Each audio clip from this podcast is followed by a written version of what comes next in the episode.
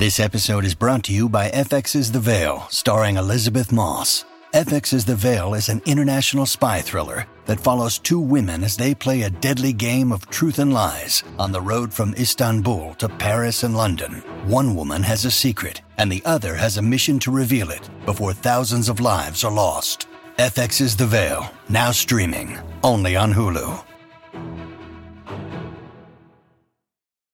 When you need mealtime inspiration, it's worth shopping Kroger, where you'll find over 30,000 mouthwatering choices that excite your inner foodie. And no matter what tasty choice you make, you'll enjoy our everyday low prices, plus extra ways to save, like digital coupons worth over $600 each week. You can also save up to $1 off per gallon at the pump with fuel points. More savings and more inspiring flavors make shopping Kroger worth it every time. Kroger, fresh for everyone. Fuel restrictions apply.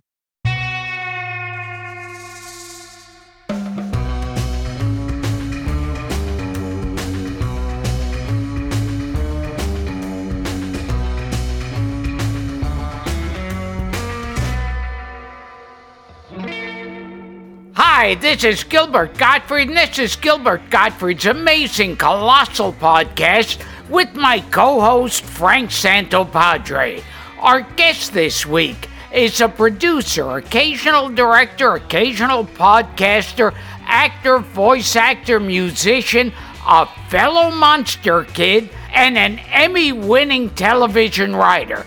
You've seen or heard his work on dozens of influential, admired comedy shows, including The Ben Stiller Show, Late Night with Conan O'Brien, Mr. Show with Bob and David, The Dana Carvey Show, The Late Show with David Letterman, TV Funhouse, Community, The Jack and Triumph Show and two boldly original Adult Swim programs that he wrote, created, and appeared in Moral Orel and Mary Shelley's Frankenhole.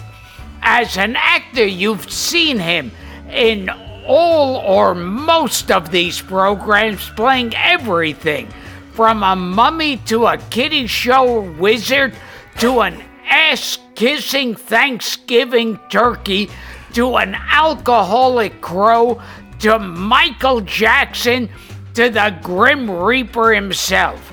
He's also played the memorable character Alex Starburns, Osborne, on the hit NBC series Community, a character he later insisted be killed off.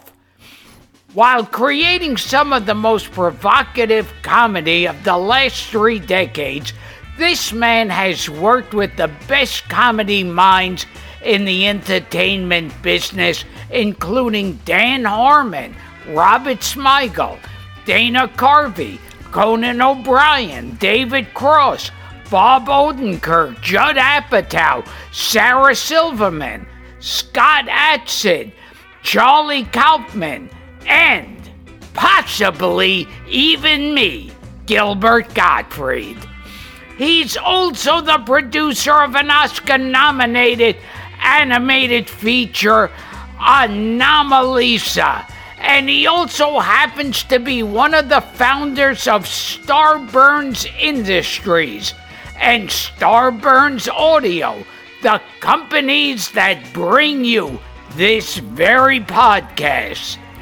Frank and I are happy to welcome to the show one of the most daring and original writers on the planet, and a man who mostly dislikes Son of Frankenstein. Dino Stamatopoulos. Dino Flyvin. Deep. Demon. Demon. Flyvin Poffel. It's it's pronounced Dino Stam. Gil- Gilbert, what was the point of our earlier call to go over the pronunciation of Stamatopoulos? Yes. Well, look, I started this. I yeah, I started this show by not mentioning you or the name of the show. Right. So, You're consistent. so we're off to a good start. Dino, welcome. After that introduction, I'm exhausted. I mean, uh, is there anything more to say about me? I don't Yeah. know. Nothing. Uh, You've it's done a lot. Now, Jesus. I granted, Son of Frankenstein really slow moving Slow moving. and and uh, just feels long, but I I gotta say what saves the movie is Bela Lugosi as Bela Igor. Lugosi, yes, Hey, he's definitely. great. His finest ever. definitely. But you know, they like so they didn't have a script. Like they threw the script away, and they were just like eh, pages were coming in day after like, and then I guess they they didn't have any time to edit, so you can't really blame the uh, the director. But boy, you know, th- there's there's moments where it's just you walk the kid up from downstairs to upstairs, and they don't cut away or anything. Yes. and and, and Basil Rathbone even says. We're almost there. Like he's talking to us. Like, Yes. stick with us, Yeah. audience. Yeah, keep watching. Yeah, And and yeah, but I loved Lugosi in it. Lugosi's thought- great. He's great. Yeah, and and uh, Lionel uh, Lionel Atwill was fun, but the Yes. movie it goes on forever. Yeah, it could. I edited it down to a 45 minute movie, and it's great. Yes, You also, you know, we had somebody we had on this show, Dino. You'll get a kick out of because I noticed that you parodied the character of the son, played by Donnie Dunagan, Yes. who's got a Texas accent. In one of the episodes of Frankenhole, I think it's the Wolfman episode. yeah, Yeah, my he, friend. he, he turns up. Yeah, my friend uh, KK Dodds does a woman does his voice. Yeah, So that doesn't bother you. The fact that Basil, Basil Rathbone's son is played by a kid with a Texas accent. Oh, that bothers me. That's Oh, why and- we. That's and- why we joked about it. and and and but he at least like Basil Rathbone had a round face and curly blonde hair. Yeah. Yes. you look like Harpo. He should be Harpo's kid. Yes, Yeah. and we had him on the show. we had him. and He's and around. he surprised us because we thought we'll do a short episode. He'll be good for Yeah. five minutes. We made it a two-parter. Wow. He was really good. Yeah, Yeah. I'm sure he's interesting. He had a, like a, a very interesting life, right? He was like in the. Uh, didn't he fight in? Yeah. yeah, yeah, he's a decorated war veteran. Yeah, Also, he was the voice of Bambi. Bambi, right? Yeah. The young Bambi, right? Yeah. Yeah. But, you, but, but as as Frankenstein's son, you know, you're expecting him to go Shazam. So, so is that? I know it's a, you know, it's a, it's a different, uh, it's, it's, it's not universal, but does that suggest that maybe he's Gene Wilder? Oh, that's interesting. Oh, That's interesting. I never That would- gave that any thought. Yeah. You got a couple of grievances with that film. Yeah. You don't like when when Krogh says, "Haven't we heard the name Frankenstein enough around here?" And you, I heard The you on the place is- Frankenstein minute. The place is named Frankenstein. yes. I'm I'm always waiting when the um, when the conductor says Frankenstein. Yeah. I always thought, and uh, and then next stop, Wolfman and Dracula. Yeah, yeah. That would be great if he said, next stop, Frankenstein's monster. yes. Well, I think Rowland Lee proved that he was no James Whale. And also, the second No movie is one is. imposs- impossible act to follow. Yeah. They're both great. They're both both for first and second movies are great in their own way. Also, uh, one thing I have to say for the director is there was that story that the studio was going to hire Lugosi for a week. Right. And he said no, no, he's going to do the whole movie. Yeah, you got to give him credit for that. That's great. That's amazing. One of your other gripes, I heard you on Frankenstein Minute. You were saying, "How does bringing the monster back to life going to vindicate his father?" yeah. Which is a hell of a question. yeah. I don't think they thought too much about this script. I mean, there's literally one point where Krogh says, um, it was definitely Igor that did it, something like that. And then his his next sentence, it's like, Igor couldn't have done it. You killed him, or something like that. I can't remember what it was exactly. But uh, Why, why did your folks not let you watch these these these pictures as a kid? Because I found that interesting. I was a scaredy cat. Uh-huh. Like, uh, like yeah, every Fourth of July, I would like scream and cry. uh, I was afraid of every. I was afraid of Santa Claus. I, you know, I, uh, I was just, you know, I had nightmares all the time. I would wake up going, I don't want to die. like this is like three years old. Uh, yeah. But you so- you eventually showed them to your daughter, because which I found interesting, because Gilbert also showed them Yeah. to his to his. uh, I, I started really son. early. She was probably like one and a half or two, and after a while, I had like all these monster models, like Frankenstein monster models, and she would carry the Frankenstein monster around like it was her baby and kiss it goodnight and like put diapers on it. I love it. And we were talking before uh, we went on the air that we've worked together Yes. on Conan O'Brien show. Yeah, it was one of my favorite bits. I, I was only there for a year, but uh, uh, the the idea was Halloween, and uh, celebrities would come in dressed as other celebrities. So uh, Gilbert came in dressed as Dick Cavett, but it was really Dick Cavett with Yeah. Gilbert's voice who dubbed You, in. you just heard a loud zipper sound. Yeah. And, and you'd see me. Yeah, yeah, exactly. And then they had me on the subway. Uh, You were uh, always on, yeah, reading poetry Yeah. on the train. yeah. I, So they- yeah, I, I remember you were there a lot. We, uh, you know, it was it was great because I was always a big fan. I saw you in the '80s when you started doing Letterman. I saw you. You came to Chicago and did like a whole, you know, whatever 45 hour set. And uh, I used was to do long sets in those days. Yeah, it's like imagine screaming for an hour. Yeah. you remember, was remember, great. me- remember Caroline's at the Seaport, Gilbert? In those days, you do like a you do a ninety minute set. Yes, yes. Now, Yeah. now it's like uh, if they say we need you to do five minutes, I'll say, can can I do like four and a half? You know, you may have did, done 90 when I saw you, but it felt like 45. It was. Uh, it was I, I it it feels a lot longer when I'm on They stage. pulled you out a lot on those days, uh, those Conan days, Gil. You were you were sort of like Tony Randall. You were a celebrity in rotation, being yes. call, called in for bits. What was the Yeah. under What was the underwater bit? Because I don't think they, they had one. I think it was like you know, Journey Beneath the Sea or Twenty Thousand Leagues Under the, uh, where uh, Conan is in the submarine, and then from they they had a camera underwater in a swimming pool. I think at the YMCA.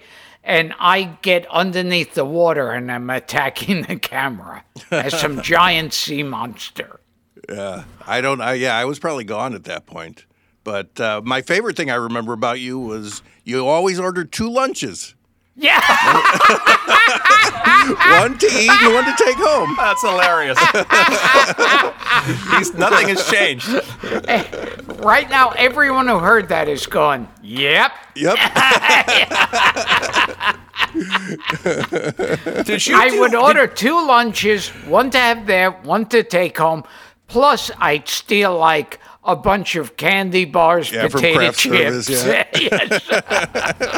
I find that hard to believe, Gil. You didn't steal. We all knew you were doing it and loved it. was in character. Did Yeah. you do Did you do sets in those days on Conan when you when you were officially a guest? Would you just do panel, or would you come out and do a set? Never did a set on Conan. I did panel about two, three times, and then I became like, Yeah. you know, a s- uh, kind of a semi-regular for those skits. Yeah. And I, I did like uh, Letterman about seven, eight times doing stand-up. I remember all those. Yeah. Let, we'll, we'll bounce back to, to horror movies and, and get to Frankenhole in a, in a second, Dino. But since we're talking about Conan, found it very interesting. You were you were like very early hire. I mean, it was just you and Conan and, and Andy and Yeah. and what and, and Robert at the very beginning. Yeah. Yeah. Me, Conan, Andy, and Robert. Yeah. It was just us and. Uh, Smigel, Robert Smigel. I should yeah, Robert Smigel. clarify. Uh, I remember getting. I I just finished the Ben Stiller show, and I. I, I didn't really have a great time on the Ben Stiller show. I, uh, um, uh, I had been used to like I was working, like I was writing uh, bits uh, in Chicago and would do my own. You know, I didn't like being rewritten. I was I was kind of a jerk. Okay. and uh, so and and and Ben and I didn't really get along. I remember once Ben looked at me and said, "I don't get you. You scare the shit out of me." and uh, and I kind of felt the same way, but I didn't say anything. I just wanted the upper hand at that point. But honest. Uh, but uh, so then I so then the Ben Stiller show got canceled, and uh, and I'm like, all right, I. I'm just gonna. I don't know if I even want another job anymore. But then I read like uh, I think it was in Rolling Stone magazine or something. Uh, this art, big article about Conan. I didn't even know who he was, and uh, and I fell in love with his style of humor. So I just wrote like 20, 30 bits and sent it to them through my agent. Um, and I said, just keep these. You don't need to hire me. I, I'm not looking for a job. I just uh, I just uh, wanted to contribute. And uh, then I get a call, and I just uh, they're like, uh, it's just him, um, Smigel and Conan, and I just hear, "Hi, it's uh, it's Robert from television." And I'm like, oh, hi. Like, we want you to come and work for us. And so I'm like, I was actually going to take a cross country motorcycle trip and go to New York. And I was like, all right, well, I guess I'll just take a plane. So you just gave them the sketches. You just wanted to see them executed. Yeah. You didn't care. You didn't care if you got hired. I, I swear to God, I didn't care. I was just, uh, I just wanted the show to be good. I was a huge Letterman fan, and I was a little concerned what was going to come after. And then when I read that, I'm like, oh, I want this show to be great. You know, And and name all of the people who worked on the Dana Carvey show. the Dana Carvey show. oh, there's a jump. yeah. That was, uh, The Well- superpowered writing room. yeah. Charlie Kaufman, Louis C.K. I, I noticed you left Louis C.K. out of the intro. That's because he never jerked off in front of me, and I was I felt very left out. You know, Albert I- Brooks. I worked with Albert Brooks. you know Brooks. a guy, you think you're pals, and I would expect just once to like stroke his dick in front of me, but never. before before he got canceled, we were working on a on a cartoon with him and Albert Brooks where they played cops, and it was hilarious. And um, after it, the, all this went down, Albert Brooks had a joke, and he's like, "I, I can't tell it. I just can't tell it, but I'll tell you." And he's like, uh, "I I talked to Louis a lot on the phone." Uh, I talked to Louis on the phone a lot. I just thought he was exercising all the time.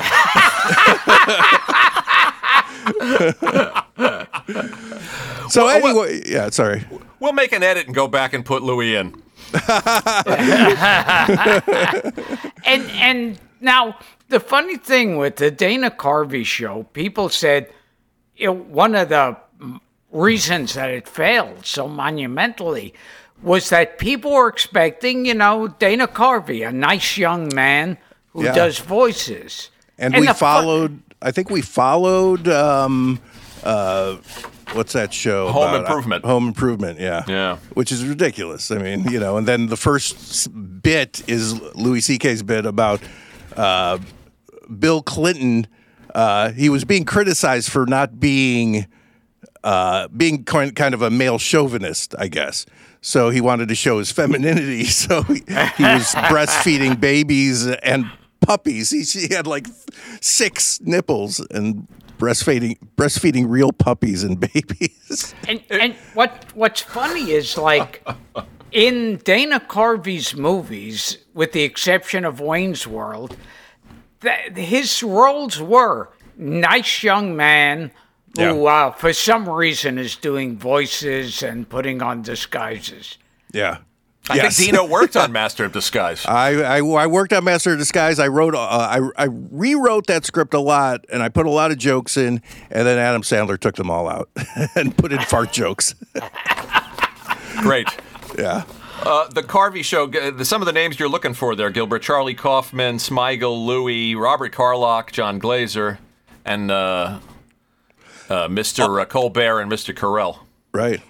Also, uh, Mike Stoyanov of TV's Blossom fame. That's right. That's right. I don't want to leave. I don't want to leave Mike He out. He played the older brother that no one remembers. When, when you watch the documentary "Too Funny to Fail," and Gilbert and I were discussing it, you come what you come away with is, boy, he should have picked HBO instead Yeah. of the ne- instead of the network. Yeah, yeah. Well, I you know I I, I think they wanted the big money and uh, and they thought they could do it. You know, like um, you know we had we had a great cast and uh, yeah, we just we were we were in the wrong time slot. That's it. And and in the documentary, the funniest part is they have uh, a very important, like a trailer for a very important episode of Home Improvement, where they say Oh, it's hilarious. the worst thing Yeah. that could happen to a parent. The Yeah. death of a child. Yeah. And they're crying and hugging each other. Yeah. And then it goes into, and afterwards, Muggs Root Beer presents the Dana Carvey show. Uh, yeah, it was all around a bad decision. It was so ballsy to open with that Clinton sketch, which, you know, looking back, I know a lot of you guys were Python fans. I mean, it's like a Mr. Creosote sketch. Yeah. It's it's almost like a it's almost like a British comedy sketch. I mean, it's it's so outrageous. Yeah, or, or and- Pa- when Palin putting cats down his pants on Saturday Night Live. right. I don't know. I also have a sickness. I can't see things as gross or Mm-hmm. anything until the audience reacts to it. to me, it was just funny. You know, I was all for it being the first sketch. Did you ever hear of a show in the '60s called Turn On, which was produced by George Schlatter of Laughing I- fame? oh my God! I thought of that watching the documentary. So did I. So did I. Especially because Dana is talking about how the show was canceled in cities. It was being it was Yeah. being pulled across the map as it Yeah, was well- airing. It was the slowest death. Yeah, yeah. And this show was can- this famous show with Tim Conway from the '60s. What Hmm. was it, Gilbert? It was canceled uh, before it got to the from the East Coast yes, to the West Coast. Yes, I I think it's like at the commercial break, an early commercial break. The show was off the air. wow. Why was it too risque uh, with Tim Conway? It, Yeah, it it was, was- it was supposed to be risque. I don't know if it was funny. It was Yeah, like it was like a laugh-in knockoff. Right. but it was it was soundly rejected. Yeah. I think it's I think what Gilbert points out is is funny. They thought they were getting church lady, Right. and and and they and they get you know Germans who say nice things and skinheads from Maine. I, I pitched a thing that they never went for called a cartoon called The Church Lady Dies because I was so sick of the church lady. and it would be every episode she would just die in a different way. I love it. It's also funny to see all the sponsors that that that somebody came up with this great idea of of, of the corporate sponsor or the or the the Yeah, above from the the title sponsor, Yeah. like the old days, like Texaco Yeah. Star Theater, and you had Taco Bell for a week. Yeah. And then After a while, we had to make up like Joey's guitar lessons or something, you know? And and then at one point they showed they did a whole musical number that yet all I could find was like a Chinese restaurant as Yes. sponsor. Yeah. The local Yeah, Chinese yeah, restaurant. Yeah. Yeah. But, but tell us about some, something you're proud of on the show, Grandma the Clown. Oh, Grandma the Clown. I, uh, uh, yeah, I guess I'm proud of it. I, um, that was another one where uh, I didn't really think out the repercussions because, you know, I, I, I think we heard from the old woman's family, like, how offended they were by that bit. Because she just a clown that talks about, you know, does it never gets easier, just get harder, we all die, you know, just, just talking about mortality the whole time and and and yeah. Um, but uh, yeah, I couldn't believe it got on, to tell you the truth. Gerald Ford eaten by worms, uh, eaten by wolves, beheadings, Oh yeah. eating human hearts. I'm, I'm going down the list. I feel here. like that was a Louis C.K. and Robert bit. Yeah, that was a great one. How did you know? Uh, you tell a story in the doc. How did you know? You tell a story about you and Colbert opening the snack drawer. Oh yeah, I wasn't in the dock actually. They hounded me to be in the dock, and I was like, I don't want to be in the dock. Uh, I, I just, I just felt like I was going to say the wrong thing. I don't like being edited, you know, and uh, I had a lot of negative experiences on that show. Uh, yeah, I don't remember that. Colbert talks about that, but it makes sense. Like once they clear the candy out, the candy drawers out, you know, Yeah, to, to our listeners, he. He says that they opened the snack. He he was with you, and they opened the you two of you opened the snack drawer, and it was barren. Yeah. yeah. And it- I think I went through that at the Ben Stiller show. And and so what what were the horrible experiences of doing Dana Carvey show? Uh, boy. you know, I mean, there were a lot of animals used and Um, same thing with TV Funhouse, man. Yeah, I was going to That ask you about that. Uh, the worst story I have about TV Funhouse is I was working a duck puppet. we don't mention ducks on this show. I know. Yeah, sorry, yeah. sorry, sorry. Uh, but anyways, um, I uh, yeah, I was working a duck puppet in a. Uh, it was in a duck church. You know, there's a big crucified duck. I remember. and um, but the thing with puppet puppet shows is you, you got to build the sets really high so the um, the puppeteers could stand under it. So there's a hole in the set. I'm standing up, and it's really high. And next to my duck puppet is a real duck, and I just see it look down at me through the hole. And, and at one point, its sphincter opens, and I'm like, ah, and it's shit. I swear to God, in my mouth. It was the worst experience I ever had, and I just I stopped the production for an hour, like, like I'm like uh, just so grossed out, and I did the rest of the scene with a, a plastic bag over my head. So you, actu- you actually swallowed duck shit. I don't know if I swallowed it, but it was in there. I probably spit it out. I spit. I don't swallow. You only swallowed it figuratively, Gilbert. Yes. We will return to Gilbert Gottfried's amazing colossal podcast after this. the, another uh, question, because we jump around. In Frankenhole, Yeah. there's one part when you're doing when it's the Wolfman, where a mustache Yes. pops up. It now I'm I'm wondering if I'm correct. Does this is this in reference to the mustache in House of Dracula? Yes. Hundred percent. Look at you, Scott Gil. Adsit and I used to laugh about that mustache. That he was just trying to be suave, and he's the least suave guy ever. Lon Chaney Jr. And uh, Adsit actually wrote that episode, which uh, I thought was brilliant. And uh, It's nice to Yeah. see Elke Sommer turn up. Yes. yeah, yeah, yeah. That's what I loved about that show. We could just do all these jokes about people that weren't even around anymore. And and it's like in House of Dracula when he shows up with a mustache. I thought, okay, you're haunted your whole life by turning into a werewolf when the moon is full. You just want to die. But you think Yeah. I, I think I Yeah, look I pretty could cool with a Yeah, mustache. Look looking good. hey, I look pretty suave here. yeah, he always looked a little too put together anyway, you know.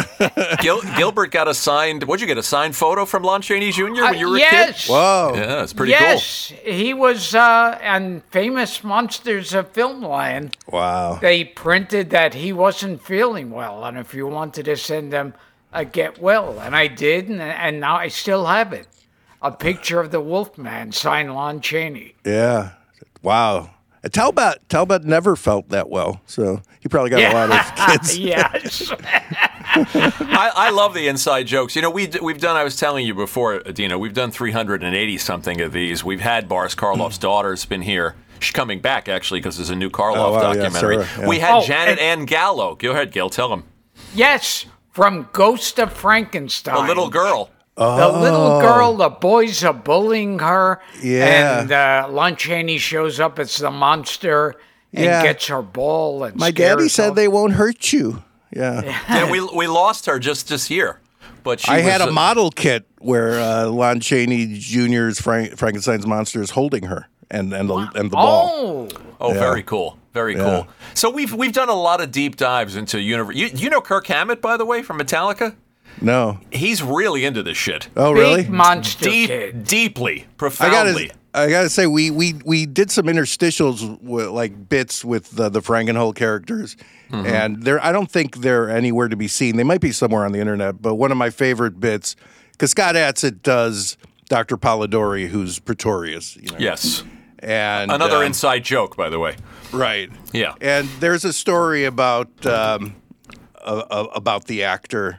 God, now I'm blanking Er- on his Ernest name. Thesiger. Ernest Thesiger, Thesiger, where he's just knitting on the set, and someone asked him, uh, "What you fought in World War One? What was that like?" And he said, "Oh my dear, the noise and the people."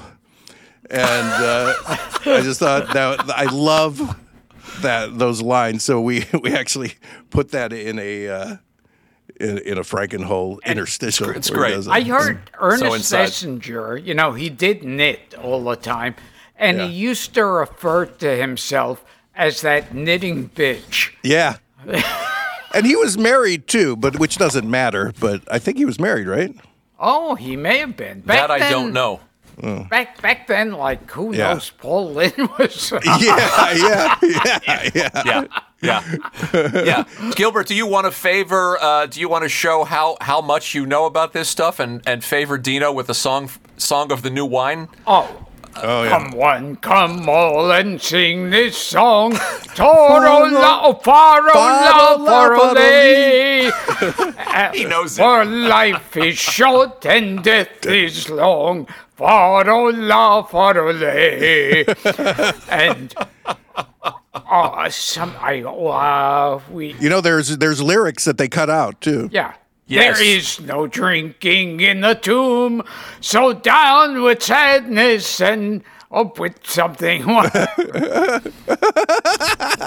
and that's when Lon Chaney. Oh, and then he sings, um, uh, uh, you, are uh, see you together so happily. Oh right, yeah. May you, live, for eternity. Yeah. And then it's like, no, I don't want to live for eternity.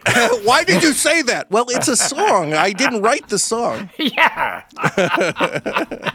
it was either this or MacArthur's Park. And we thought this was more upbeat, Mr. Talbot. You know, Fra- Frankenhole is a wonderland. Mary Shelley's Frankenhole. Let's say the title right for for people who are into these movies and into this history. You know, you guys have a lot of fun. With, Oh, yeah. with Inside Baseball, I mean Dr. Polidori, which is named for John Polidori, the writer, Right. Who I think created the first Yeah, modern he's, yeah. vampire That character movie- was just a mix vampire of story. a few guys. Yeah. Yeah, it's great, and and the the Ken Jeong episode I have to single out uh, uh, from season two. The, That was when we ran out of money. Oh, but it's so good, and the suit is so good. yeah. Yeah. There, we still have that suit somewhere around. We at least have the head, the racist head of Godzilla. Well, it's uh, his name was uh, Hyralius. Yes, Hyralius. which is which is the way Asians say hilarious, right? Um, and because he switched the R's and the L's all the time, I'm gonna get canceled again. yeah, you e- you even you even changed your credit in that episode. Right. to- yeah, I can't to- even remember what. It, yeah, it was like Stamo, or something. or- or- yeah, yeah, But he he deserves a lot of credit for that No, performance. He plays every part yeah. and plays himself at one point, and our listeners. Yeah, it was love it was definitely. I mean, he's great, and I uh, it was fun to have him. But it was it was an idea that I had because we we ran out of money, and like, okay, we're only going to pay one actor, um, and we'll do a lot of live action, and uh, yeah, and uh, a lot of uh, and we reused a lot of animation in that too. But, uh, re- but yeah, read- it, came, it came out okay. It's a great episode. It's. I read you said that you were disappointed that you didn't get more angry reactions to the show, similar to Moral Orel. Yeah, That you- that you wanted you you I welcomed. hate my audience basically. And Moral Orel, what I mean, it was an obvious takeoff on D- the Davy and Goliath. Well, you know, it wasn't uh, uh, originally written for uh, as David and Goliath. I originally wrote a script for Iggy Pop to play a kid, and uh, it was going to be live action. And he was like this little religious kid, and it was a Leave It to Beaver kind of idea. yeah, wasn't it? like a Yeah. like a Leave It to Beaver. Um, and I had seen a little bit of Davy and Goliath, but then when they said, uh, "Why don't we do it stop motion?" Um, I was like, "Okay, uh, let me watch some Davy and Goliaths." And they're actually like, it's not a good, Davy's not a good kid like Orel. He's he's just a shitty normal kid who does a lot of bad stuff and then gets a talking to. So, um, but uh, but definitely the style of puppets, you know, was was reminiscent. We were trying to make it look like yeah, Davy and Goliath. I remember on Davy and Goliath, it was like they would do an episode where uh, Davy gets lost at the circus Yeah. or something. And at the end, when everyone's together, the dog would say something like, Well, God always knew where you were, Davy. Right. right. Yeah. Yeah. he was like, yeah, he was like his little Jiminy Cricket. You know. But the you know the, the the sermonizing would usually come in late to those shows, as I remember. Yes. They weren't they weren't ter- they weren't heavily religious. no. No. Not at all. in the storytelling. Yeah, not at all. But uh, yeah, Moral Orel uh, definitely was religious from the get go. Oh, and, and one thing I've talked about before on this show that I used to love growing up in Brooklyn, I'd find them thrown out in the street, were those little um, uh, chick tracts, those like uh, religious comic oh books. yes, I've Did seen you, those did you too. see those in Chicago as a kid? Were they, were they Yeah. around in the Midwest? Yeah, 'Cause we they had were them every- here. Yeah, yeah, they're everywhere. I always enjoyed those. I mean, I, I would find them. People would be handed. They'd hand them out on the street. They throw it. and I always find it on the sidewalk. Did you like them ironically, or did you like them as a kid? Like I I think both. I yeah. think it was. they're I mean, comics, 'cause- they're free comics. Yeah. Yeah, and and there would always be like the the main character would get involved in something, and then they'd either go to hell or ask for forgiveness and find Jesus, and Right. everything would be okay. Yeah, yeah, yeah. It's amazing. Yeah, they, they those things were. Every, I wonder who made those, and that must have been painstaking. We we did some little things. research into it because Gilbert brought it up on the show, and of course our listeners heard it and then started sending them to him.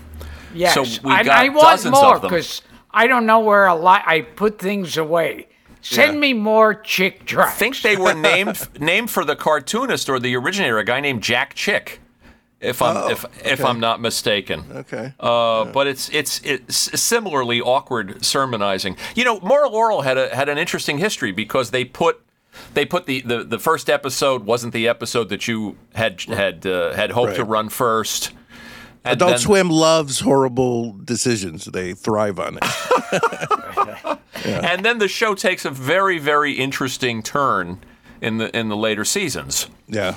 because you you decided to experiment with the characters Well, I and with the get you storytelling. know, uh, like I said, I'm kind of a baby and uh, kind of a jerk, and you know, I I sold this show, and Mike Lazzo loved it, and I got bored and just changed it. You know, I always kind of wanted it to be what I loved about The Simpsons when it first started is that like I thought they were like a very real family, like they were the most real family on television at the time.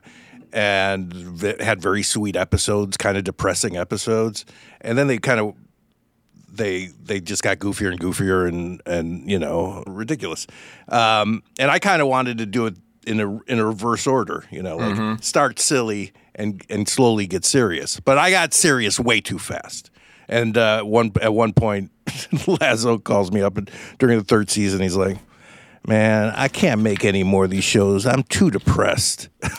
was just too depressed watching my comedy. He's like, in the last episode, there was like one joke, and I'm like, oh shit, uh, tell me where it is so I can take it out. It's a question from a listener, uh, uh, Dino, because we solicit these on, on Patreon. Yeah. Rob Bradfield wants to know Did Dino ever hear from Art Clokey, who was still alive, the producer of Gumby and Davy and Goliath, about Moral Orel? No, no, never heard. Um, a lot of the animators worked with him, but uh, you know, I don't think he paid too. I mean, no one watched Moral Orel. You know? no one watched that goddamn show. Gilbert and I did.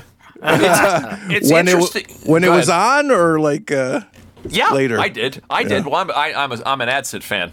yeah, Oh, and before I forget, I'm supposed to ask you: yeah. uh, Did you try to acquire Groucho Marx's hip? What? We have a friend named Gino Salomone, who's an entertainment reporter in Milwaukee. Yeah. And he says, "I think this was Dino." He said that you, that you had collected some odd items over the years, and that you were trying to acquire Groucho Marx's hip bone. Wow, never never heard that that was available. I mean, I, I, but uh, you know, I got some cash. No, Well, I I heard some other guy I know allegedly has uh, James Cagney's artificial hip. What was the What was the other one? Dean, Gino thought I'm getting my Genos and my Dinos.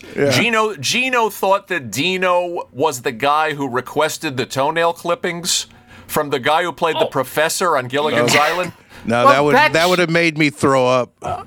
Yeah, no, So but but we, then you could have cloned another professor.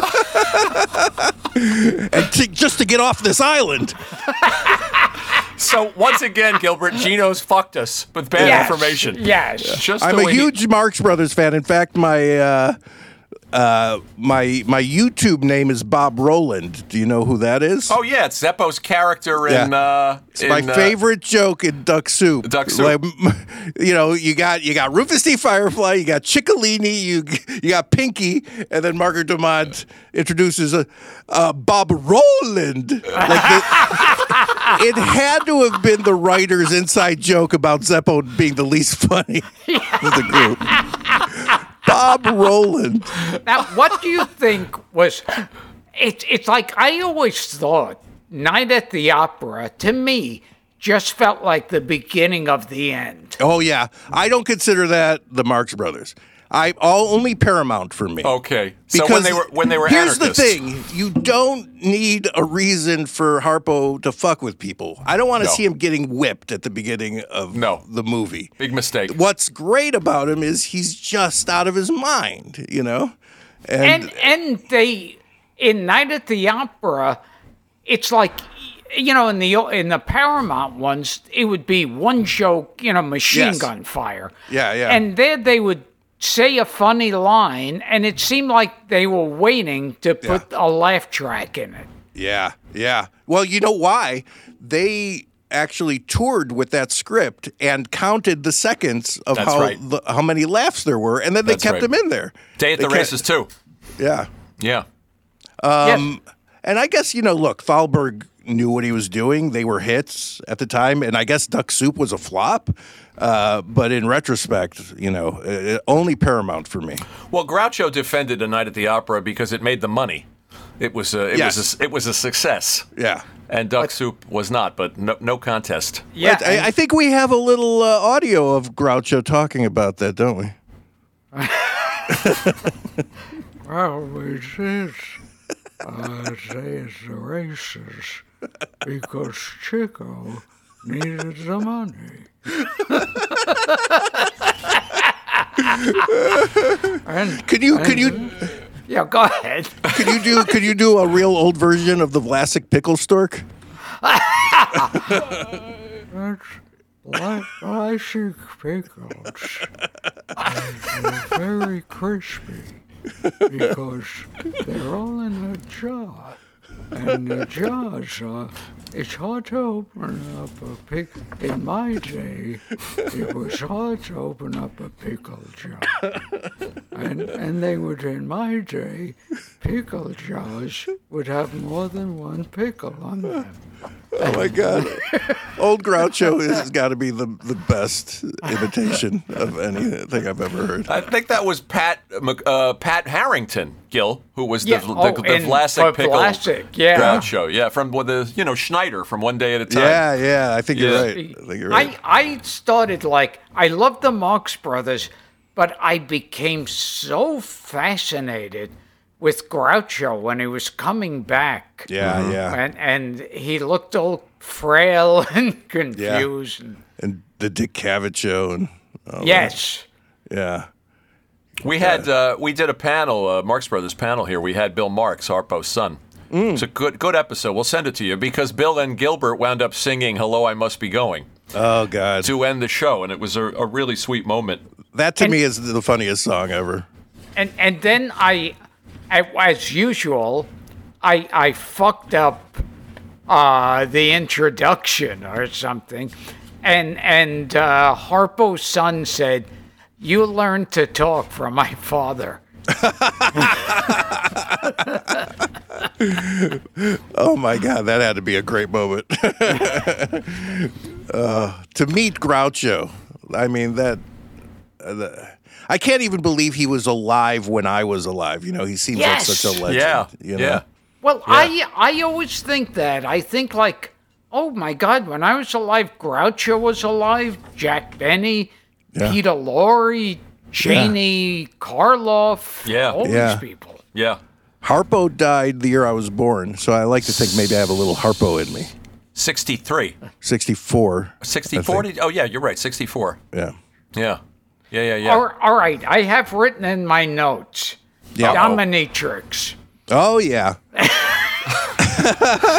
There's a segue from Harpo. Very good, Gilbert. That was that was slick. Yeah. We got a dominatrix because Chico needed the money. Every now and then I'll, I'll, uh, you know, yeah, I'm into the dominatrix thing. Every now and then I'll meet a dominatrix and um, she'll start to like me and go, "I want to have a baby with you," and I'm like, "Been there, done that."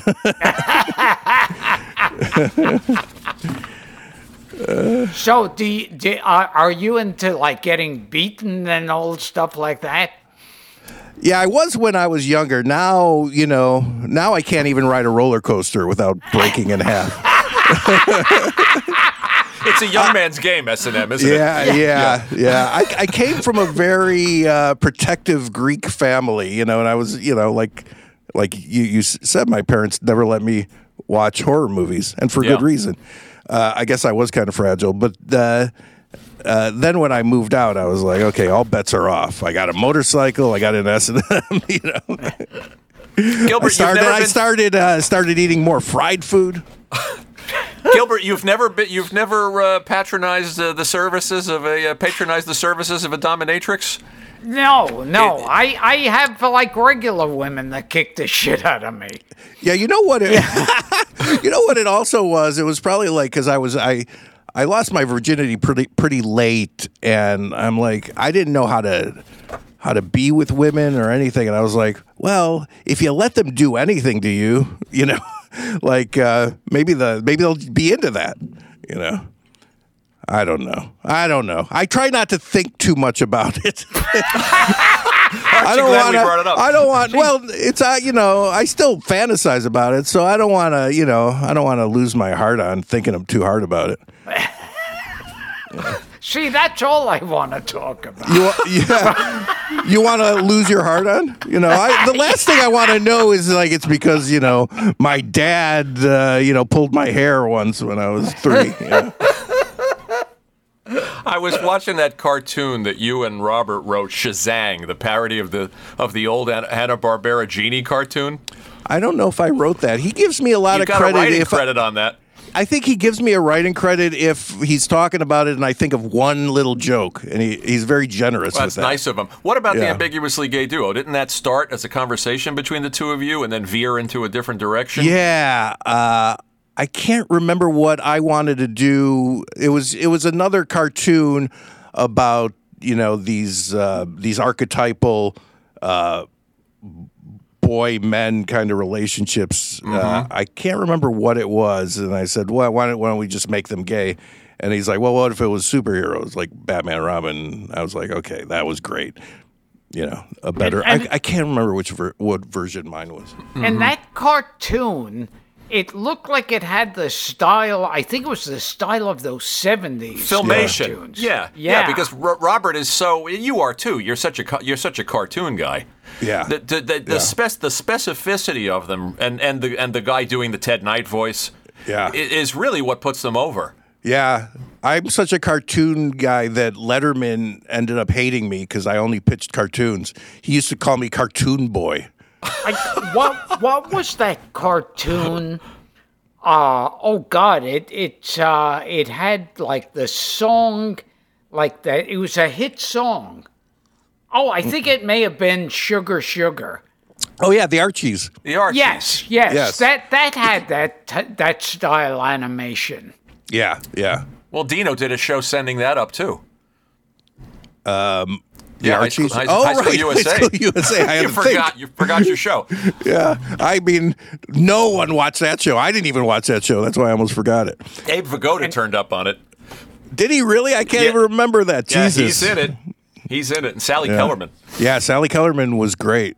Yeah. And and speaking of the Archies, uh, who did you jerk off to, Betty or Veronica? I I was more of a Betty girl. Yeah. Yeah. Well, you you're Veronica. I, I was a Veronica. I would have Yeah. taken Betty. Could have taken Miss Grundy. Hey, look. After a while, I was jerking off to Jughead. You know, whatever. At that age, I was like, I would look around my schoolroom and go, "There's no one here I won't fuck." Really? I want to talk to about uh, going back to uh, we, we mentioned Karloff and we're talking about these Universal horror films and something that comes up a lot on this show, uh, Dino, is the Black Cat. Yeah. And we have to get your take on it. And when here we've been speaking about kink, so Yeah. it's a uh, so there's a natural segue there. Yeah. Yeah. We Gil, very- Gilbert and I cannot make heads uh, any kind of sense of that of that picture, and yet we both love it. Yeah, Yeah, I- I feel none like- of it is logical. That's what I love about it. I think, yeah, Me too. that, uh, it's it's just otherworldly, you know. And uh, I don't know why it was that. I don't know if they they cut out s- some important parts. Um, I have no idea. That uh, no one's found like. Has anyone found the original script? I'd love to see the shooting script of that. You know, I would too. Do you like those other Karloff Lugosi uh, uh, pairings? The black, uh, the uh, the what is it? Uh, the Ra- Raven. the Raven, and uh, I, you know, I mean, I always Ray. like Lugosi because he's so over the top. You know, uh, uh, the the film isn't as good as the Black Cat for me. Uh, I love the Body Snatcher. oh, that's, a good one. Yeah, Yeah, Val Lewton.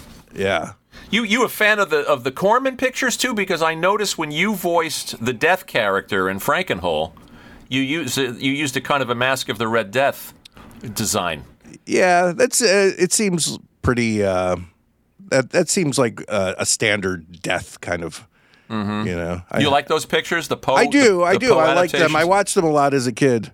You know, and I think one of the first movies I ever uh, videotaped on TV was The Raven. I love the the the Karloff, um, Mm-hmm. uh, Vincent Price, and Peter Lorre. So fucking funny in that movie. oh yeah. All right, Gil, give him a little bit of your Peter Lorre. Okay. Treat him. No, it's you who bundled it. You with your stupid attempt to buy it. Kevin found out how valuable it was. No wonder we had such an easy time getting it. You bloated fathead! You blundering idiot! I have that is great. I remember you you did some show in the uh, was it the eighties where you would overdub movies, and I feel like you did a lot of Peter Lorre. Oh, Were you yes. thinking of when he hosted up all night on on uh, on I feel like it was a regular series for a while. I can't remember what the name of it was. Did you Oh, But loop you would always do Gil? Peter Lorre. What got me with uh, the Black Cat, they, you know, it's uh, Edgar Allan Poe, so they wanted Yeah. to Yeah. cash in on Edgar Allan Poe's name. But there's just like one scene Yeah. where he screams when he sees Yeah, yeah, and, yeah. and That's it. Yeah, and it's like, oh, oh, okay, that explains it. you know what? That's kind of like Lewton. You know, like all right, you want to call it the Black Cat? We'll put that in. My Yes. favorite story about Lewton is with I walked with a zombie. Yeah. You know, like they wanted it. They bought the title from like some magazine. It was like some story in a magazine, and they bought the title. And they got you make I walk with a zombie now. He's like, all right. Her first words over the voiceover is, "I walked with a zombie." Huh, kind of a weird thing to say, isn't it? Pretty good, pretty good movie though. Yeah, it's a great movie. I Yeah, love I love all of Lewton's Yeah, movies. we, we we like cat people too, Gilbert and I, but we're disappointed that there aren't enough cat people yeah. In cat Yeah. people. Yes, definitely. yes, and and I like the remake better because there was a lot of nudity in the remake. Yeah, yeah. Yeah, that's- that was Nastassja that. Kinski. Yeah, I mean, come on. She's the perfect Catwoman. and and Um, I I remember uh, one of those movies that throws in an excuse, uh, a Yeah, clumsy yeah, excuse. yeah. Is Abbott and Costello meet Dr. Jekyll and Mr. Hyde? Because they're in uh, they're in England. Yeah, yeah. And they're with the uh, English Police Department. And and there's one quick part where a guy doing a bad English accent, as the chief of police goes, "Oh, if only I hadn't invited those two American police officers to see how English police work is Don't done." need that. Don't and need that go, at all. and it was like, oh, oh, okay, all right, fine, yeah. now I get it. Oh my God! What did you think of uh, a movie that I think is very strange but beautiful? Is Return of the Cat People, which is barely, once again, barely a a, uh, a sequel to Cat People. I don't know that I've even seen Return of the Cat People. don't- Who? I, I must have seen it, but I don't remember it. It it has Simone Simon. Is that what her name? Oh, Simone Simone. Simone Simone. Yeah. And, but she's she's like a ghostly figure. We don't even know if she's real. A little girl. It's about a little girl having imaginary friends. That's all it is. It's, I it's- remember I liked Return of the Fly. Yeah, I don't remember that one. Yeah. I heard you talking about Mark of the Vampire with the uh, Frankenstein Minute Boys. That's a oh good yeah. one. Yeah, I really, uh, yeah, I would love to go in and change that ending, but I love it. You you got to meet uh, you got to meet Kirk Hammett because he's got he's one of these guys too that has the collections. So Yeah. he's and he's got you know the guy's got all the money all the the fuck you money in the world. So he Yeah. uses it to acquire like he bought Car- uh, uh, Lugosi's original costume from White Zombie oh wow, and he's filled his house with this stuff. wow. I, Yeah, yeah, I'm obsessed with those movies. I got so obsessed with those movies, I started buying 45s that even mention those movies. I have the largest 45 collection of like old 50s, 60s monster songs. ever. Yeah. And I remember one thing when I was a kid. Oh, I I would always look in TV Guide to see if Route 66 would be showing the uh, Owlet's Wing Lizard's Tail segment Oh, with yeah. Karloff, Lon Jr., and Peter Lorre. yeah. And the one week I didn't look, uh, that's when they showed it. Oh my god. And that had to be the last time he was ever in Frankenstein monster outfit, you know. Yes, I, I 'Cause he's saw so it old. years later. He looks oh, so oh bad at it. oh my in it. God, yeah. Gilbert, we were talking before we turned the mics on that you the other time you worked kind of with Dino was you were a voice in the Titanic musical in Tidy yes. on TV Yes. Funhouse. Yeah, well, it was originally on SNL, uh, and Robert wrote that, and then he moved it to uh, to the TV Funhouse. Yeah, Yeah, and it was like, yeah, Disney's Titanic. yeah, it's great. That's a great. It's a great I also bit. Enjoyed you in as Wizzy, the wizard in the pilot, where Yeah. where where Robert was Prozo, the Bozo it. He, he was parody. Prozo, and he he does a beautiful imitation of Bob Bell, who was the great. Bozo in Chicago. Uh, I don't know if you guys are familiar with. yeah, I've Chi- seen Bob Bell's Bozo. We had Larry Harmon, but I've Yeah. seen Bob Bell's Bozo too.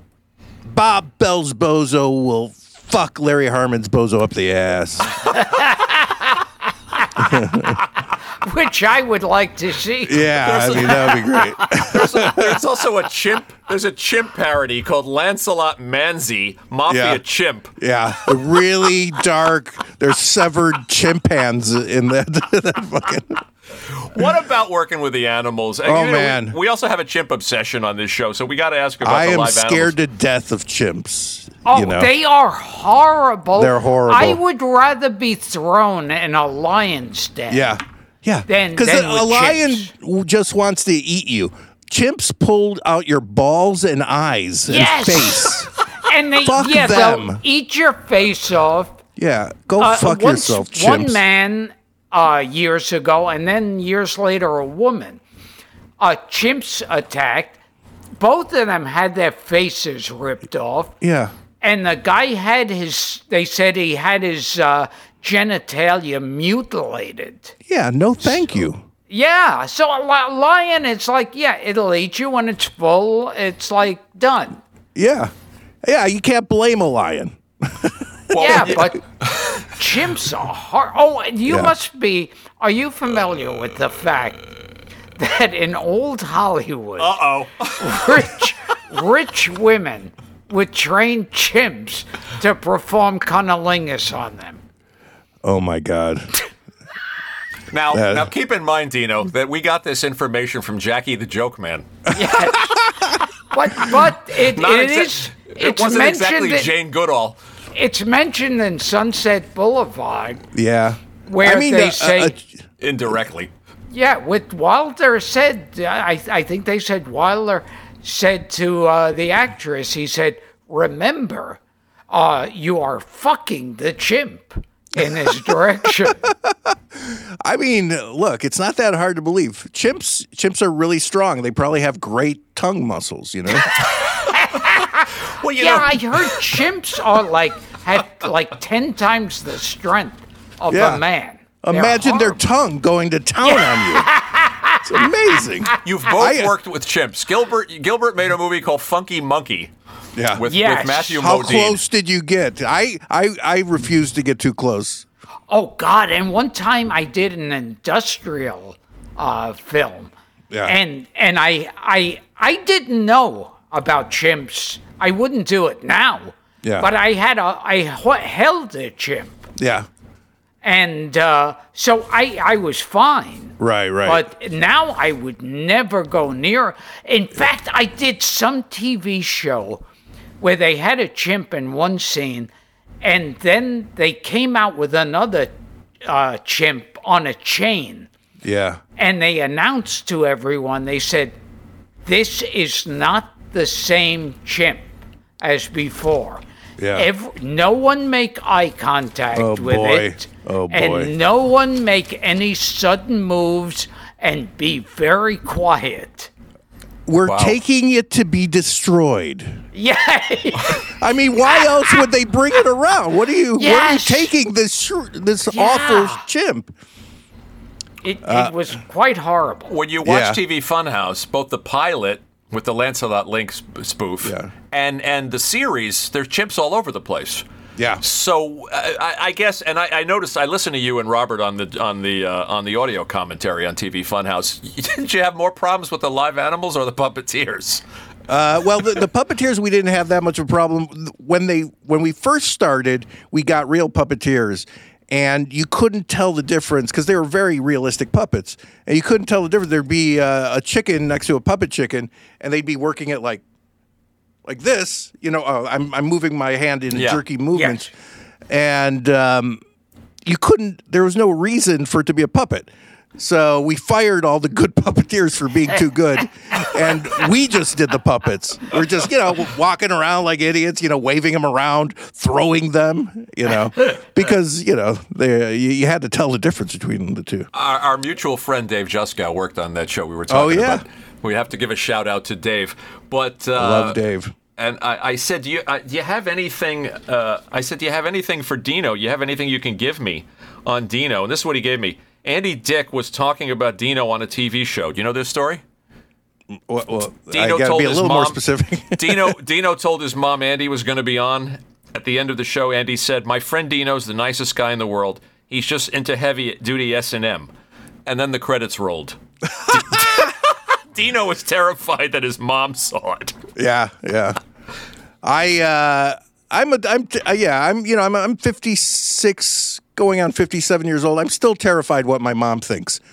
Like uh I was in Chicago doing um I, th- I think we were showing the clown show with the Smigel, and I did uh, one of the uh, morning shows drunk, and later they they put in like in it was pre-taped and in the live section they were like yeah the uh, smigel was a nice guy but the other uh, guy was obviously drunk and my mom called me up she's like what's wrong with you just crying and i'm like i thought i was being iggy pop and then uh, then i was getting back to the dominatrix, were you ever shit or pissed on? No, well, pissed. Yeah, I was pissed on once by like tw- six dominatrixes at once. It was like singing in the rain. Oh my god! Yeah. Never shit though. I Uh, I think that's disgusting. That's where you draw the line. that's where I draw the line. There was you- a movie. Singing in the rain.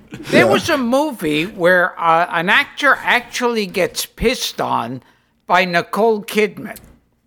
Like it's Uh, not. count it's me not- in. Count me yeah. in. Yeah. I, I, I, I kind of thought like, you know, if someone said we want someone to piss on you, you know, I tell them to fuck off. But I kind of think, you know, Nicole Kidman pissing on you. You got to think yeah. about that. No, these were like hot dominatrixes. They were. It was great. You know. Once at a dominatrix's birthday, they stuck a little candle up my dick. All right. Is this too much for this show? It's not enough. I don't know what's too much for this show, Dino. But what? What was there? A was there? There was a cal- little birthday candle. I mean, come on. It's a small candle. Yeah. Uh, we ha- what was the Jerry Lewis thing that Norman Lear told us, Gil? oh, That, that he sang yes. "Happy Birthday" to his penis. Yeah, that Jerry Lewis was like lying. Uh, they found him lying on bed or on a couch with like a singing. Uh, he was holding a lit candle. And, and singing happy birthday to his dick. So there you go, His, Dino. his dick actually came out of his mother two days before him. so he has a different birthday. Was there a live kangaroo story? Oh, on, yeah. Uh, on uh, TV Funhouse. Yeah, we did a bit where it was a cross-dressing kangaroo who went in in alone in the in the bedroom, and it was a puppet, and I worked the puppet, and um, and the uh, it was tying a, a a pouch on him with a like a little stuffed baby in it, and that was how a kangaroo cross dresses, and he gets Of caught course. by his wife, who's a real kangaroo, and kangaroos are kind of like chimps. They're fucking nuts. And this kangaroo came in and ripped the huge kangaroo puppet off me and just started tearing it. And we're like, that's perfect. that's the perfect ending to this bit. We didn't really have a bit. It was just going to be her coming in and staring at him angrily. And we're like, no, this is way better. why, why do why do all of Smigel's dog puppets sound like Eastern Europeans? I got to tell you, I, I it's because it's because his grandparents were Eastern European and had that voice, and every now and then, so he just he always thought it was funny to do that voice, and he started doing it for his own dogs, like when his dog would run around like, oh, I, I gotta get yeah, I gotta get some food, I gotta, and he always did that. There was one time during TV Funhouse, it was like four in the morning, and he was doing two of the dogs talking to each other and he was going, "All right, this is this is Triumph, and this is Fogey. Should I make Fogey? Uh, how, is is Fogey good?" I'm like, "I can't tell the difference, Robert." Well, this is Triumph, and this is Fogey, and it went on for hours. I'm like, I don't know which one is. I they all both sound the same. Every dog puppet in the show. And then I had to go in and do the chicken afterwards. It's like 5 a.m. I, I, I was like up all night with Robert trying to figure out these dog voices. I go and do my chicken in like one take. I'm like, how's that, Robert? And the engineer's like, Robert's sleeping. Just fell asleep. Didn't even hear it. Every dog on the show sounds like Nikita Khrushchev. Yeah. We will return to Gilbert Gottfried's amazing colossal podcast, but first, a word from our sponsor. Let's give a shout out to Scott Adsit, who's so great in Moral Orel. Here's a question from a fan. Has he been on? Has he been on the show here? No, we have to have him. Oh yeah, he would do it in a second. hilarious. Uh, Mike Dobkins, uh, for how was uh, Scott Adsit cast in Moral Orel? Uh, Moral Orel. Well, you guys had history. Well, we were yeah, we were friends since college, and uh, you know, I mean, he's one of the best actors and funniest guys I know, and um, you know, and he also had a religious upbringing, so you know, he helped a lot with the development of that show. Was his sister originally put off by Moral Orel, and then she yeah, came yeah, around? she uh, she they wouldn't talk for a while, and finally uh, they decided, okay, we won't. Um, we won't talk about the show anymore in front. And she actually watched an episode and said, "You know what? It's not that bad. It, it's because it wasn't against uh, the teachings of Christianity. It was it was mostly against the hypocrisy. You know. Yeah. And I think she got to see that. Well, give a shout out too to to, to uh, Carolyn Lawrence and Britta Phillips, that whole cast. Yeah, everybody so so good. Everyone's great, and Louis Salier, who plays uh, Reverend Putty, you know.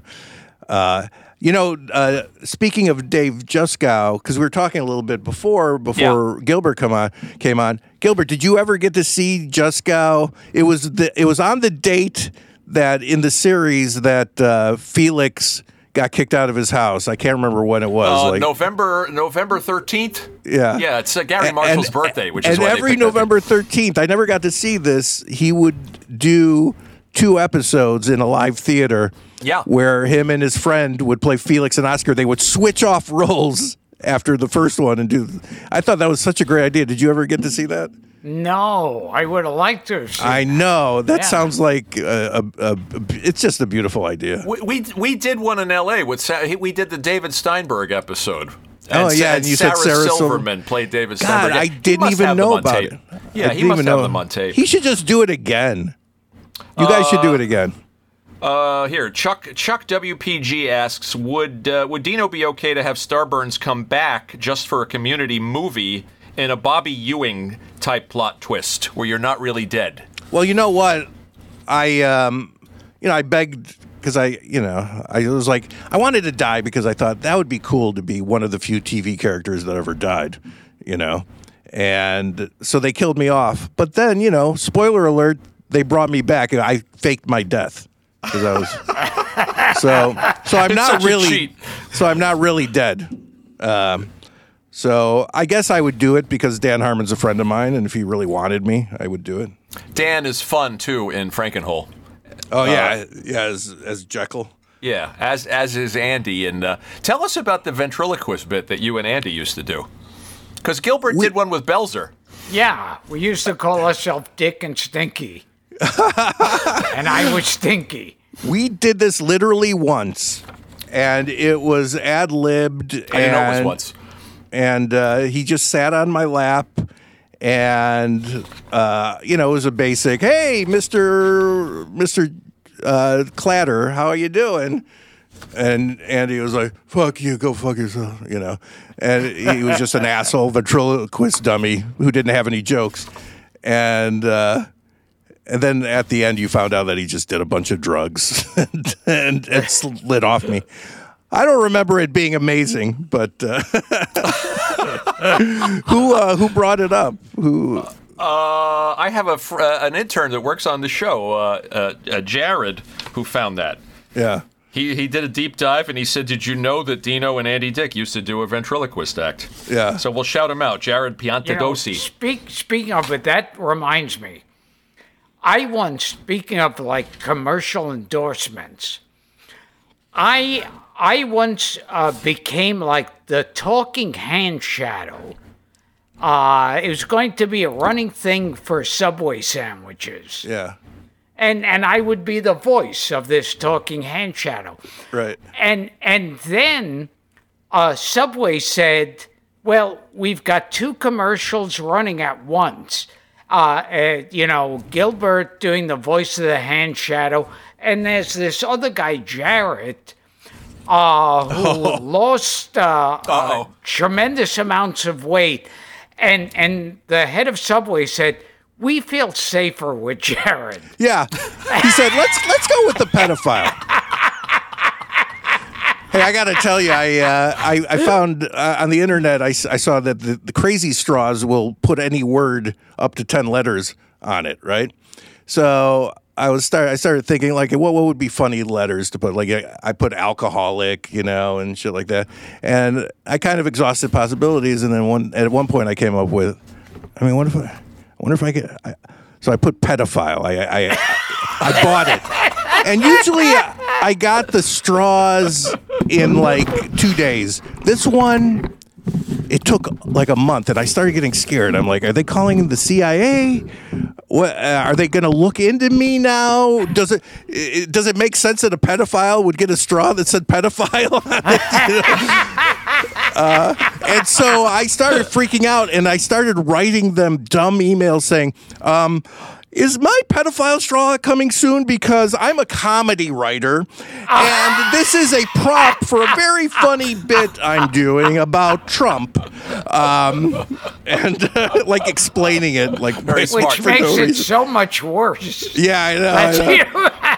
And finally, the, the pedophile straw comes, and it's it's perfect. It's just a crazy straw that says pedophile, and I'm like, what? It was like the telltale heart. What am I going to do with this now? I didn't. I just put it in my closet, and it was in my closet, and I I passed the closet, and I'd be scared every time I passed it.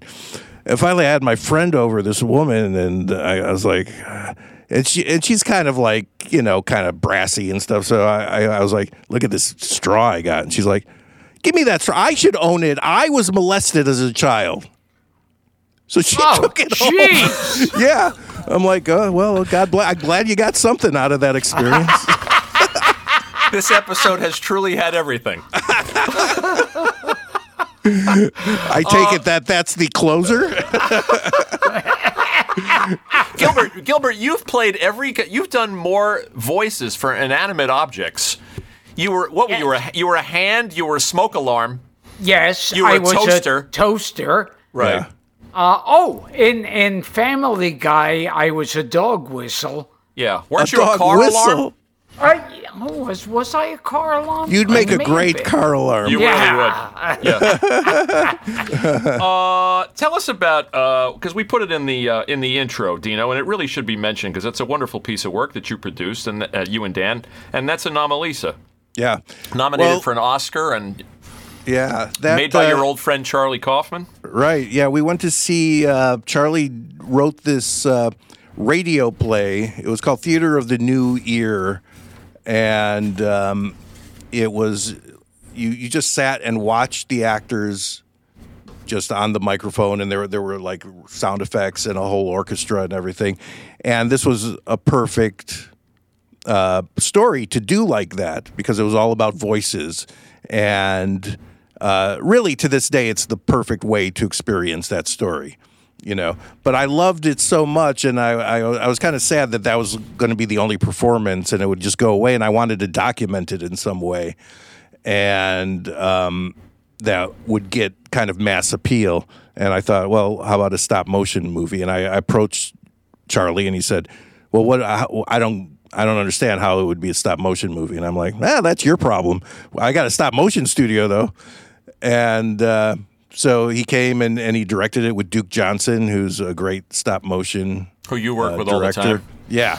Yeah. And uh, um, and yeah, it, I'm certainly glad that movie was made. You know, once again, original- 12 really people origi- saw it. Original but, uh, piece of work. Yeah. And it's beautiful, you know. With But, great uh, performances too by Thewlis and Jennifer Jason Lee and Yeah. Tom Noonan playing Tom like 15 Noonan. parts. He played everything except for the, their two parts. You know, Yeah, yeah. Uh, that took Kickstarter. like th- we used Kickstarter. We thought it was going to be like a cheap little animated movie for like five hundred thousand dollars, and I think we got that amount of money, or you know, and you know, Charlie uh, had bigger ideas.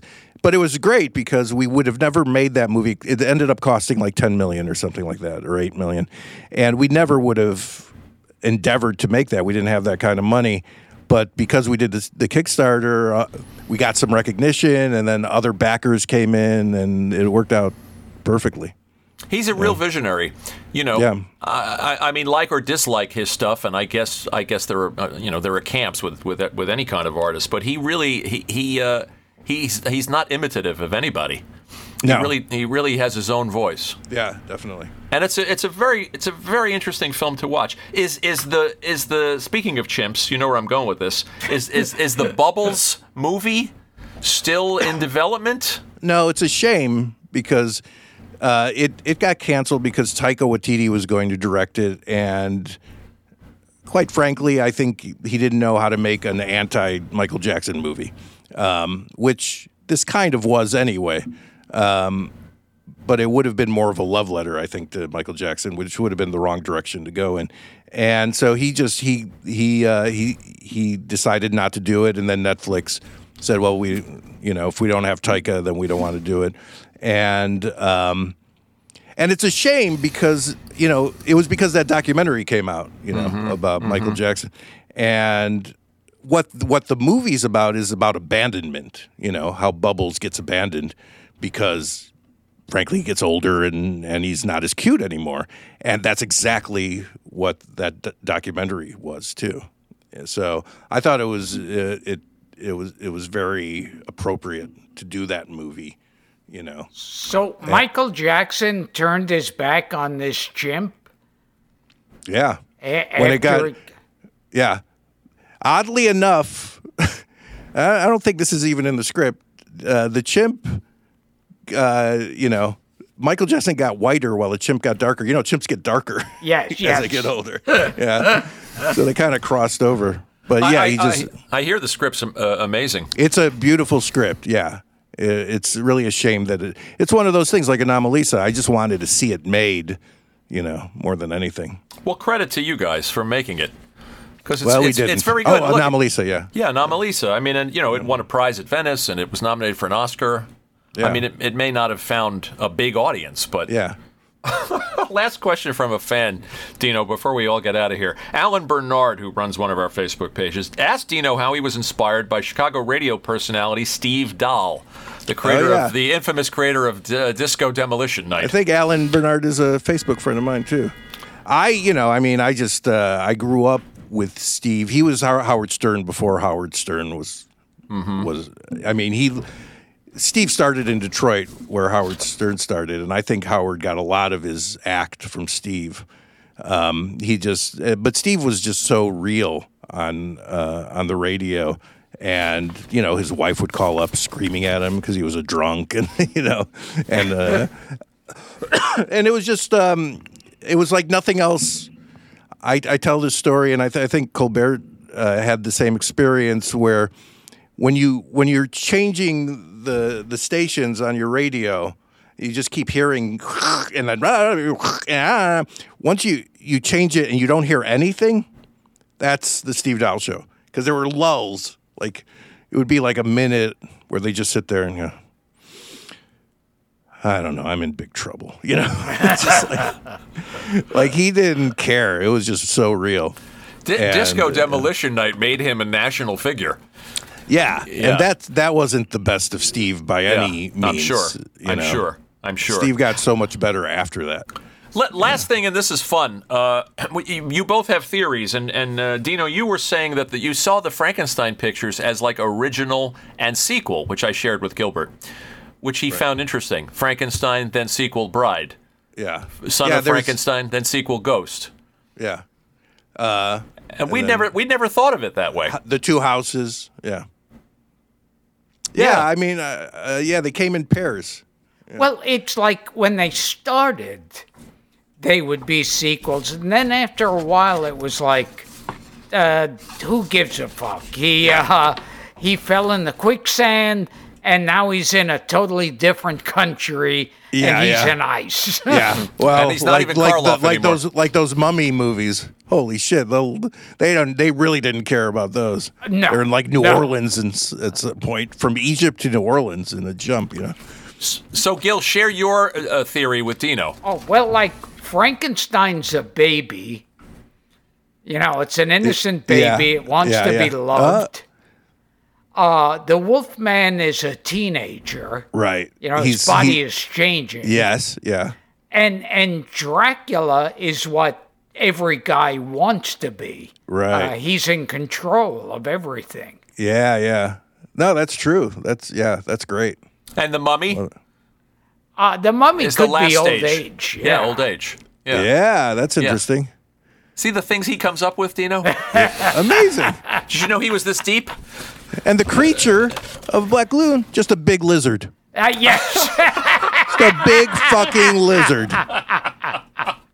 You know that part of life where we just are a lizard? I think it's actually in the womb, you know. You a, you a Harryhausen fan too? Because I know you love stop motion. Yeah, yeah. Across I, the I- board. I love I love yeah, I'm not crazy about the movies, but I love whenever there's an animated part. I love it. Did you like Mad Monster Party as a kid? you know, I never, I never saw it as a kid, and I gotta say that one's that one's a slog to get through. It is a slog. like that's like those songs are terrible. The jokes are so bad. I get sleepy watching that movie. And you know, you'd think it would be right up my alley. It's stop motion and monsters, and yeah. We're gonna. That's kind of you- why I wanted to do Frankenhole. I wanted to do my version of that in some way, you know. we're going to send you our interview, uh, which I think you'll find fascinating with Donnie Dunagan and also Oh, with I love it. Yeah, I and love also with. Janet Ann Gallow because she's got firsthand Lon Chaney stories, Yeah, which which are hard to come by. yeah. And, and Um, Lon Chaney wanted to adopt her. Oh, really? Yeah. True. True. That's creepy. I got a straw for Lon Chaney. I'll tell you. What uh, we- want to thank Lan Romo and uh, and Kyle McGraw who put. Can I who, very uh, quickly plug my podcast? pl- please. I don't even know how to get it, but uh, and I don't even know what the name is, but it's it's. I think it's called uh, Safe Space with Dino and Dana. I do it with Dana Snyder. It might be Dana and Dino. Anyway, we do a, a big Halloween twenty-seven hour long marathon podcast. I was going to ask you about that. I, for, I apologize for not putting the podcast in the intro. You, you're you're a big Halloween guy. You always were. big Halloween guy. I play all my music, and we talk, and we got uh, a few, uh, a lot of funny people uh, who who come on. Like Colbert came on. I think you guys were supposed to come on last year, and I fell asleep. Uh, for like right. d- during the win- during the window during the window that you were supposed to come on, I fell asleep by mistake. Will you do another Uh, one this year? yeah, I would love you guys to come on if you if you can. Um, we're but uh, no It- it- pressure. It's our it's our it's our partner network. How can we how can we say no? Yeah, yeah, believe me, you could say no, but Start- I would love you to come on. My uh, one of the guys came up with this bit. I, I'm going to spoil it now because it's it'll be on yours.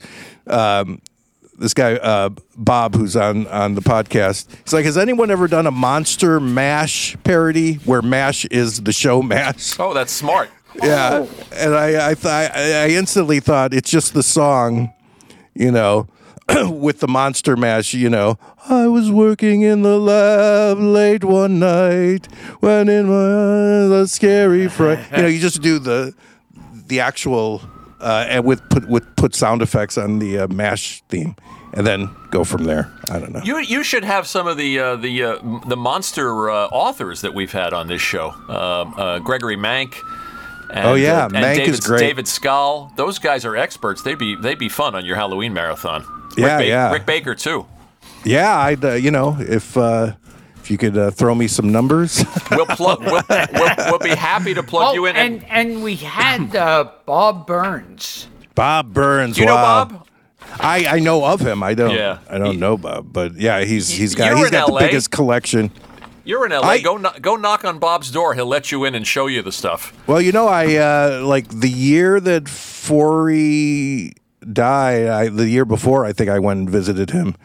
Uh, you know, because he had open house and Yeah.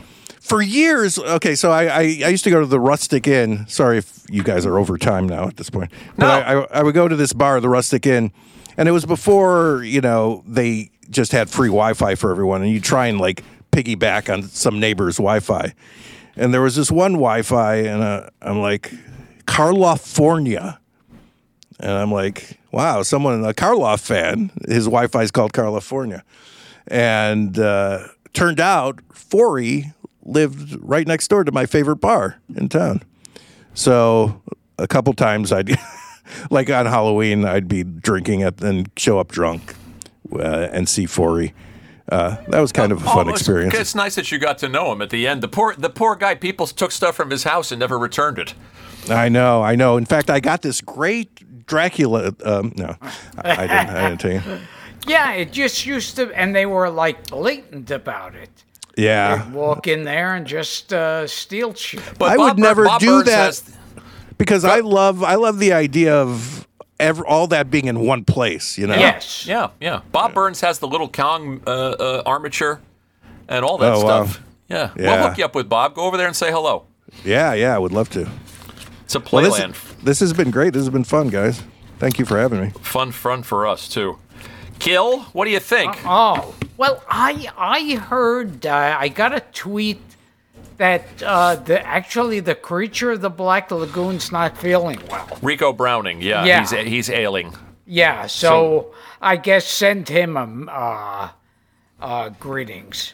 Yeah, uh, his handlers or his family members, maybe it was his daughter, in fact, was asking on Facebook for people to send messages to him or, or letters or, or emails because he wasn't feeling well. And he's the last surviving Universal Yeah. monster, obviously. Well, now I feel bad about my creature from the Black Lagoon joke. Jesus. You No, could have told hey. me before the show that you're going to do a, a little heartfelt thing about this guy. Dino, thanks for making the time for this. Sure. Uh, what Oh, else- I, what- I have nothing but time. What, what else? What else is going on besides the Nothing. podcast? I have in the works? nothing but time. That was that was a line in uh, Citizen Kane. that uh, uh, oh God, uh, Edward, Ever- Edward Everett Sloane. Everett Sloane said because they say to him, uh, you know, do you have time for this interview? And he goes.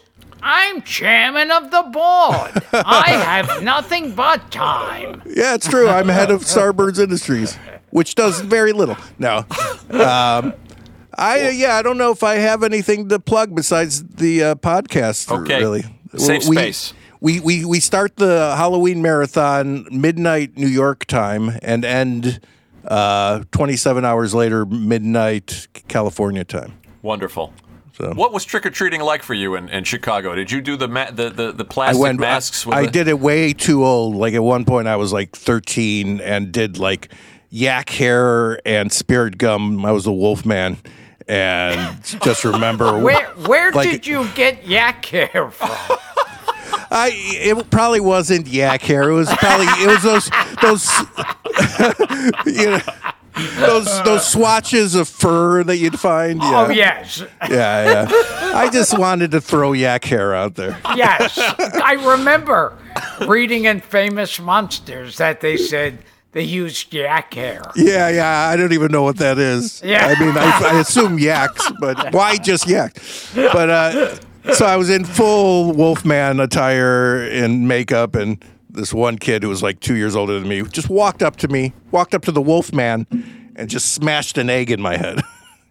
so Oh, I'm just like jeez. in Wolfman regalia, just egg Son dripping. of a bitch. Yeah, that was the last time I uh, I trick or treated. Gilbert, what about you in Brooklyn with trick or treating? We've co- we've talked about this. I remember I had like one a pirate mask.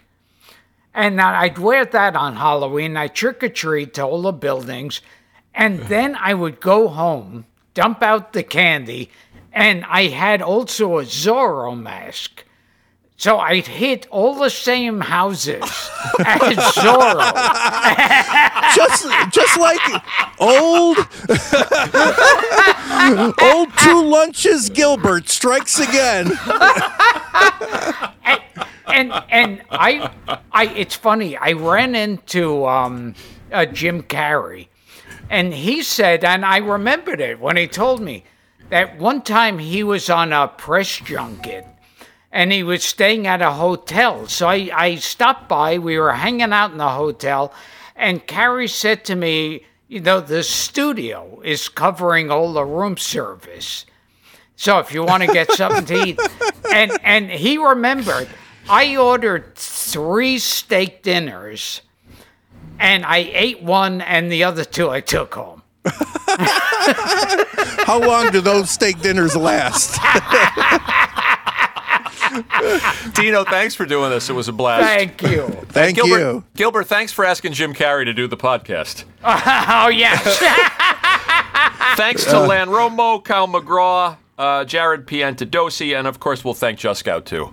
Dino, thanks, man. Thanks. Okay, so this has been Gilbert Gottfried's amazing colossal podcast with my co-host Frank Santopadre, and we have had our first guest ever who's been pissed on By many people. by many people, not just one. Although we're not, we're, we're not too sure about Larry Storch.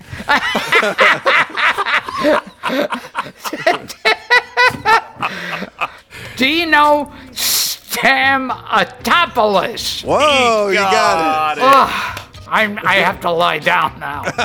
Me too. Yeah. You're straighten out your thighs, then you blink your eyes. Doing the Frankenstein stomp.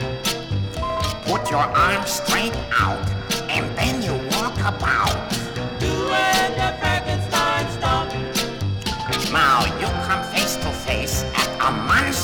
Next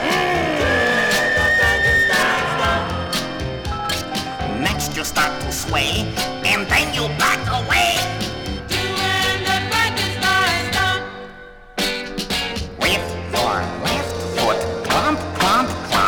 and stomp, stomp, stomp with your right. Now double check the belts in your neck to be sure your heads are. Innkeeper, two more Bloody Marys and step on it. If you try to rock, then you'll get a shock. Doing the Frankenstein stomp. Cause you just can't run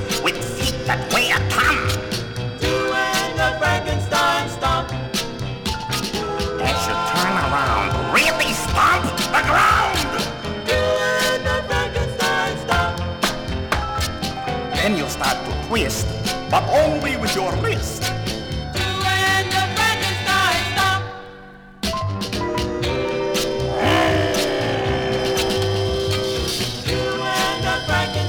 stomp. Just one moment of pain, my dear, and then eternal life.